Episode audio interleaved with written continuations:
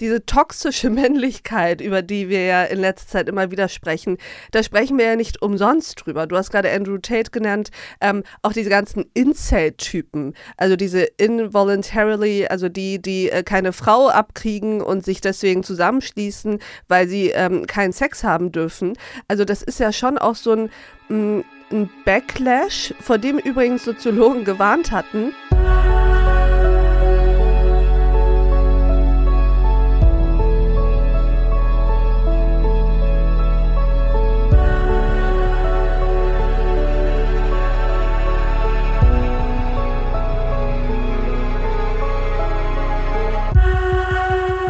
Liebe Hörerinnen, liebe Hörer, ähm, ich hatte ja auf Instagram gefragt, ob ich einen Podcast machen soll zu dem Thema, zu der Sache, die in Berlin und anderen deutschen Großstädten passiert ist, Silvester. Und viele Leute haben mir geschrieben und haben gesagt, mach Urlaub, aber mach trotzdem einen Podcast. Und ich habe mich entschieden, mit Aleph Duan zu sprechen. Sie ist Chefreporterin ähm, auf einer Sache, die ich ganz toll finde, auf einem Journalismusschiff wenn man so möchte. Für die Pioneer One ist die Chefreporterin, macht dort auch einen Podcast, den achten Tag. Und dort war auch ich schon mal zu Gast. Und der Grund, warum ich sie gefragt habe, warum sie, ob sie mit mir über dieses Thema sprechen will, ist ein ganz einfacher. Sie war nämlich wütend auf Instagram und hat sich wütend auf ihrem Account dazu geäußert, wie schon wieder diese Debatte geführt wird in Deutschland. Wer denn, wo denn und warum das dort passiert ist. Äh, der Satz macht grammatikalisch keinen Sinn mehr. Egal. Äh, jedenfalls hat sie sich wütend zu diesem Thema geäußert und da dachte ich mir, das ist der richtige Mensch, um darüber zu sprechen. Aleph, ich freue mich sehr, dass wir über diese Böllernacht sprechen. Hallo, Erste lieber Frage Timo. an dich. Äh, Böller verbieten oder äh, Migranten verbieten? Na, auf Um mal richtig populistisch Fall, einzusteigen. Auf jeden Fall Migranten verbieten, weil ähm, dann endlich wir diese elendigen Diskussionen nicht mehr führen müssten. Und ich wäre dann auch weg. Ähm, das ist nämlich das, ich glaube, ich habe dich dann gefragt bei Instagram, ich hoffe, du warst auch Böllern, um diesem Klischee zu entsprechen, was die Deutschen haben in diesem Moment, dass der Migrant als solcher ja immer jemand ist, der stört in Deutschland. Wie erklärst du dir aus deiner Perspektive dieses immer und immer und immer wiederkehrende Motiv des Migranten, der an allem selber schuld ist. Also ich gebe nochmal ein Beispiel für die Hörerinnen und Hörer. Äh, diesen letzten Sommer hatten wir das Problem mit den Freibädern. Da wurde eine ganz ähnliche Diskussion geführt. Ähm, es gab äh, solche Diskussionen in Berliner Parks, wenn äh, Partys gemacht wurden. Also immer und immer wieder wird gesagt, der Migrant, und ich finde das Wort lustigerweise auch relativ schwierig immer auszusprechen, Und auch ist falsch. schuld Oft. Erklär es am besten gleich. Der Migrant ist schuld an seiner eigenen Situation. Und jetzt, wie gehst du damit um, dass diese Situation immer und immer wieder geführt wird? Und warum ist dieser Begriff Migrant eigentlich falsch? Ähm, also eine Million Assoziationen und Dinge im Kopf, die ich loswerden will. Ich fange vielleicht mal mit dem einfachsten an. Migrant ist natürlich ein Begriff, der total irre führt, weil er suggeriert, dass es eine migrierte Person ist, also die selber eine Migrationserfahrung gehabt hat. Das hat gerade bei den Jugendlichen, haben das nur die aller, allerwenigsten, sondern ihre Eltern oder vielleicht sogar Großeltern sind irgendwann mal migriert. Sie selbst sind ja oft hier geboren und haben mit Migration eigentlich überhaupt nichts zu tun. Dafür haben wir ja das schöne ähm, bürokratische Wort Migrationshintergrund dann erfunden, damit man, äh, wenn sie schon nicht selbst migriert sind, trotzdem irgendwie klar machen kann, dass es ihre Eltern und Großeltern sind. Ähm, das ist das eine. Das andere ist, du hast eben gesagt, ähm, dass die Migranten immer schuld sind. Ich glaube, es ist noch ein bisschen perfider, denn äh, es sind gar nicht die Migranten immer schuld, sondern wenn sie schuld sind, dann nennen wir sie Migranten. Was ich damit meine, wenn jemand ähm, äh, mit einem Migrationshintergrund, ob es jetzt ein, ähm, eine zweite, dritte Generation Gastarbeiter ist oder Asylbewerber oder wie auch immer Zugewanderte, ähm, wenn die ähm, ganz fein sind, Unternehmen gründen, ähm, Schauspieler vielleicht sind, wenn es so coole Leute sind BioNTech wie genau gutes Beispiel. Genau, dann ähm, sind es Deutsche. Dann sind es Deutsche und dann ähm, schreiben wir auch gerne Artikel darüber, wo dann in ein, zwei Sätzen drin steht, oh, Gastarbeiter-Hintergrund und hat sich hochgearbeitet und ganz, ganz groß German Dream. Und sie werden erst dann zu Migranten, wenn sie sich daneben benehmen. Wenn sie ähm, zum Beispiel wie ein Mesut Özil ähm, Fotos äh, von sich schießen lassen, die ähm, eigentlich dazu führen müssten, dass wir äh, vielleicht hinterfragen, ob äh, Fußballer irgendwie ein politisches, ähm, ein richtiges politisches Empfinden haben, wie sie politisch eingestellt sind oder nicht. Aber stattdessen machen wir sie dann eben zu Türken, zu Migranten, zu Zugezogenen. Ähm, das heißt, wir nehmen sie gerne als Deutsche an, wenn alles gut ist. Und in dem Moment, wo es nicht so gut läuft, ähm, befremden wir sie. Was ist der Grund dafür? Also was macht es uns einfacher? Also ich nehme mich jetzt mal als Deutscher, obwohl ich einen armenischen Großvater habe. Äh, ich würde sagen, ich habe keinen Migrationshintergrund, deswegen äh, ich bin auch kein PUC. Ich hatte in einem anderen Podcast mal eine Diskussion, wann ist man eigentlich ein PUC? Reicht es, wenn der Großvater Armenier ist und man eine schiefe armenische Nase hat? Ähm, aber warum machen wir Deutschen das? Also warum machen wir uns das dann in dem Moment immer so einfach und sagen, nein, das sind jetzt die Migranten, weil sie was Schlechtes getan haben? Na, erstens, äh, du hast gerade schon beantwortet, weil es einfach ist, ähm, weil wir, je komplizierter die Welt um uns herum ist und die vergangenen Jahre waren besonders komplexe Jahre, zumindest haben wir sie in ihrer Komplexität nochmal anders wahrgenommen. Ähm, und dann hilft es uns eigentlich, ähm, Narrative zu haben, die die Welt einordnen in ähm, Helden, Protagonisten und Antagonisten. Also die, die ähm, die richtigen Dinge tun und die Gegner, die Bösen, die Fieslinge. Und wenn wir das ähm, relativ klar äh, kriegen, dann macht das Leben auch mehr Freude, weil ähm, es ist alles einfacher einzuordnen und vermeintlich zu verstehen. Das ist das vielleicht auf ähm, gesellschaftlich-soziologischer Ebene. Ähm, auf, auf politischer Ebene ist es so, dass ähm, insbesondere die konservativen Parteien, nicht nur, aber insbesondere die, und damit meine ich vor allem die Unionsparteien und die FDP, ja ähm, immer schon mit dieser ähm, Migrationsfrage hadern, ähm, immer schon ähm, auch mit dieser offenen Gesellschaft hadern, das zwar als Label und als ähm, als, als äh, besonderen, äh, besonderes Fortschrittssymbol nach außen immer wieder äh, betonen, weil man will modern sein, man will cool sein und man weiß, dass man eigentlich auch eine Einwanderungsgesellschaft ist und sein muss, um ökonomisch auch in Zukunft überhaupt funktionieren zu können. Aber ähm, in sich drin äh, hat man schon ein Problem und äh, möchte eigentlich gerne, wenn es nicht so verpönt wäre, ständig darüber sprechen, dass man Angst vor Überfremdung hat. Ähm, und dann kommt noch, das als allerletztes, dann kommt noch einfach ein Bodensatz von äh, in der Tat ähm, rassistischen Einstellungen. Also. Ich fand, und das ist das, was mich, ich wollte bei Instagram was posten, weil ich irgendwie auch festgestellt habe, ich muss ein bisschen politischer werden, weil irgendwie gerade alles etwas so krass wieder nach rechts rückt, muss man auch mal bisschen dagegen arbeiten, habe aber immer Schiss, mhm. muss ich ehrlich sagen, Schiss mich politisch zu äußern auf Insta vor, vor einfach vor allem und vor jedem okay. und dass es so wie ins falsch verstanden werden kann. Aber warte, ähm, was mir aufgefallen ist, und deswegen wollte ich mich äußern, ist, diese Diskussion ist schon wieder zutiefst rassistisch. Mhm. Sie und da frage ich mich, warum sind wir nicht in der Lage, diese Diskussion zu führen, weil sie muss geführt ja. werden. Also was führt zu ja. solchen Abenden wie in Berlin, wie in Frankfurt?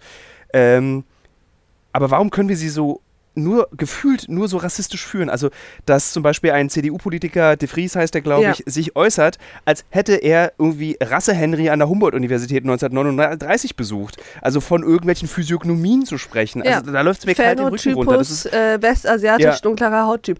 Das ist äh, kurz davor zu sagen, ja, aber der hatte keinen Aria-Nachweis. Also, genau. also so, wir das, sind, das war also dieser, mhm. Und, und also warum wird diese Debatte so geführt? Wie kann es sein, dass unsere Innen, äh, äh Innenministerin äh, von eben von Integrations, was hat sie geschrieben, Integrationsunwilligen ja. sprechen? Ja. ja. Äh, und automatisch das sozusagen in eine Ecke zu schieben, das kenne ich wirklich eigentlich nur aus der AfD.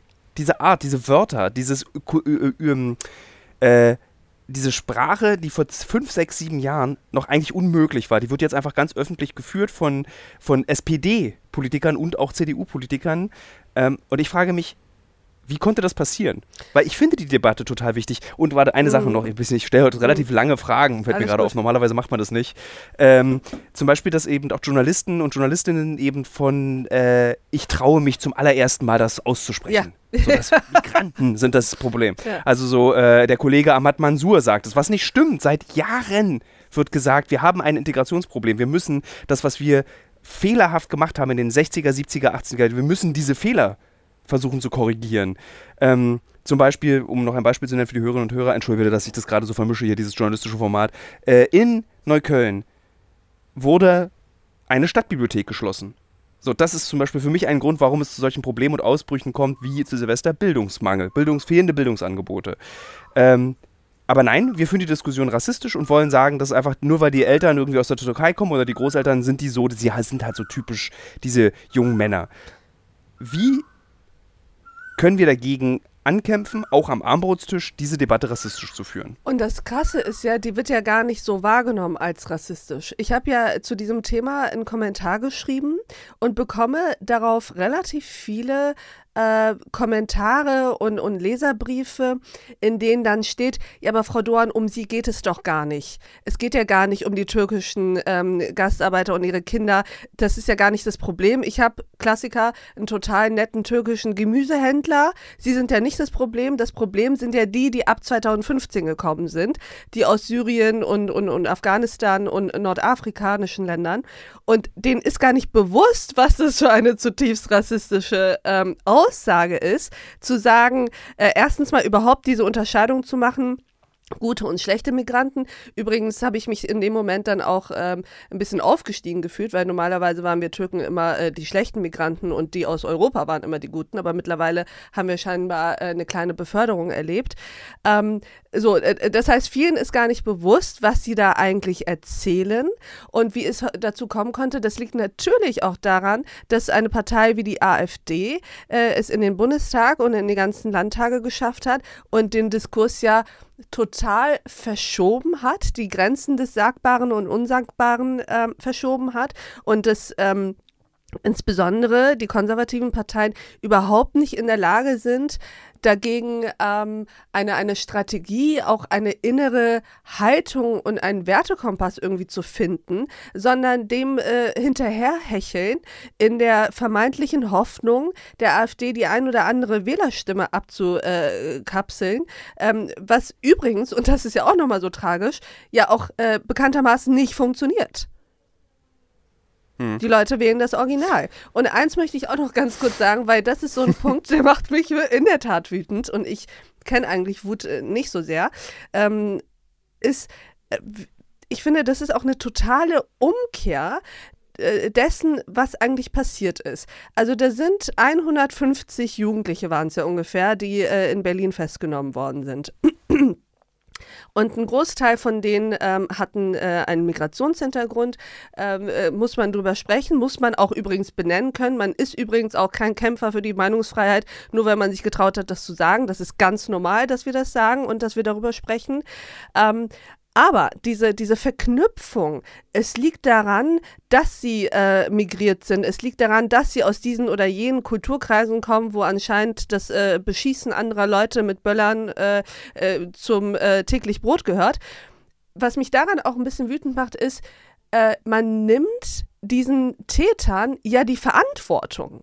Man gibt denen ja eine Entschuldigung in die Hand und nimmt die als die asozialen Typen, die sie nun mal sind, ja gar nicht ernst. Also, weißt du, was ich meine? Mhm.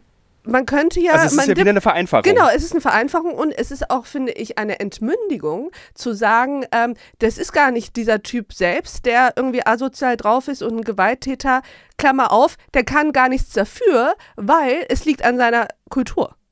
Also dadurch nehme ich auch, äh, finde ich, die Verantwortung dieser Assis sozusagen weg und die und mache die ja mehr zu Opfern ihrer Umstände. Und das sind sie nicht. Das sind einfach asoziale Typen, die äh, vor, also wo der Rechtsstaat einfach Wege finden muss, mit denen umzugehen und gleichzeitig Politik Wege finden muss, um junge Menschen davon abzuhalten, in solche Kreise Männer. sich zu entwickeln. Ich finde auch, das ist sozusagen, man muss es auch ein bisschen rausnehmen aus diesem, es gibt auch eine tolle Debatte weltweit gerade über den sogenannten jungen Mann. Ja.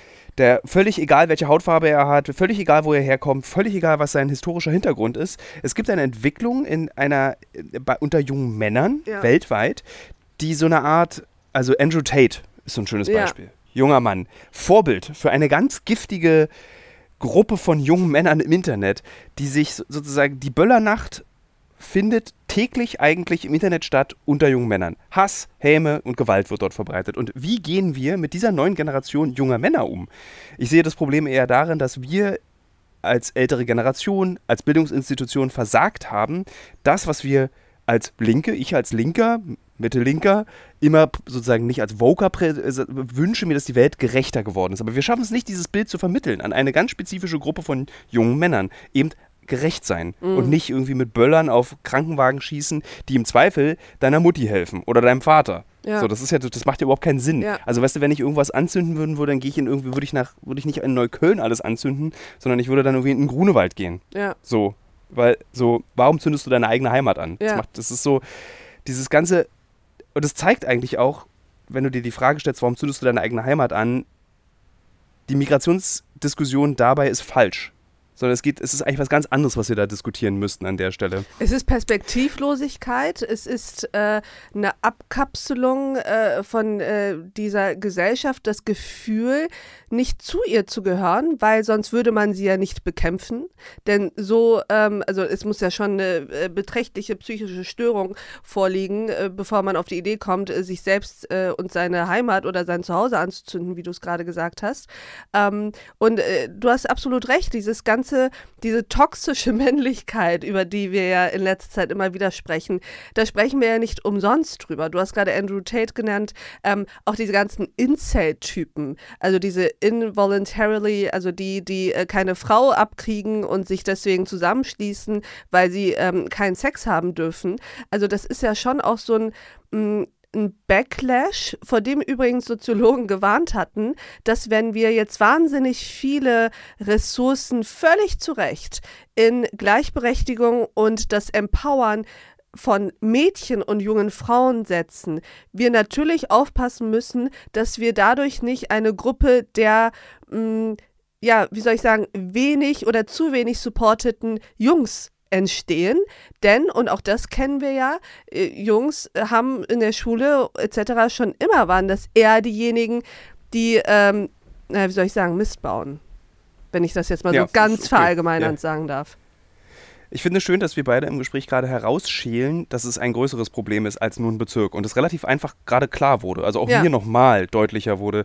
Ähm, es geht nicht um Neukölln und es geht eben nicht um, um, um dieses Böller-Ding. Allerdings muss ich sagen, dass ich dieses als Berliner, als gebürtiger Berliner kenne ich das natürlich. Und ich kenne es auch vom 1. Mai mit Raketen auf Polizisten schießen. Ich habe das nie gemacht und ich finde das scheiße. Also man kann Mitte links sein und Polizisten trotzdem gut finden, will ich nur noch auch mal an der Stelle sagen. Nicht alle, aber einige.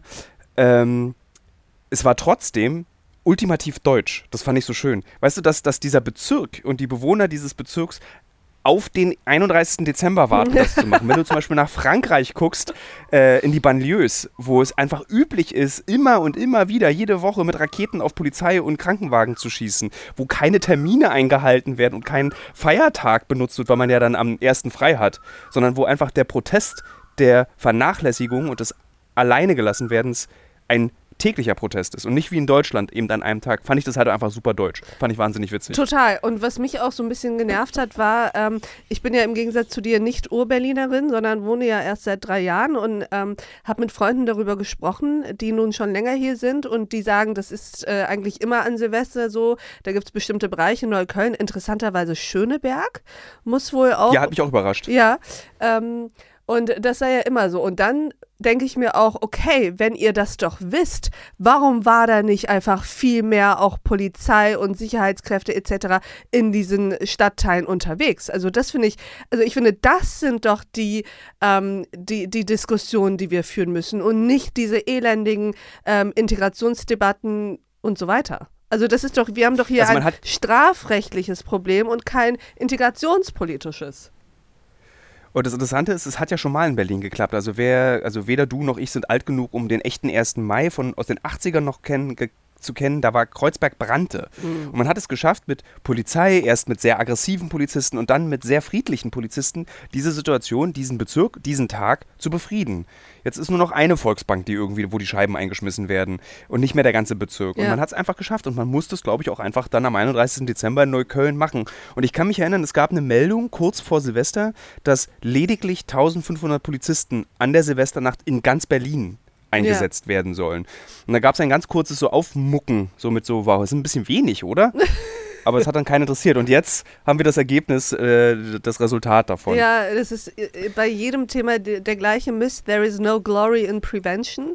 Das heißt, ähm, man macht irgendwie von vornherein nichts viel, nicht viel, obwohl alle erfahrenen Wissenschaft etc. das immer sagen, in allen Bereichen. Und dann knallt's und danach sind alle überrascht. Und es werden die falschen ähm, Debatten ähm, geführt.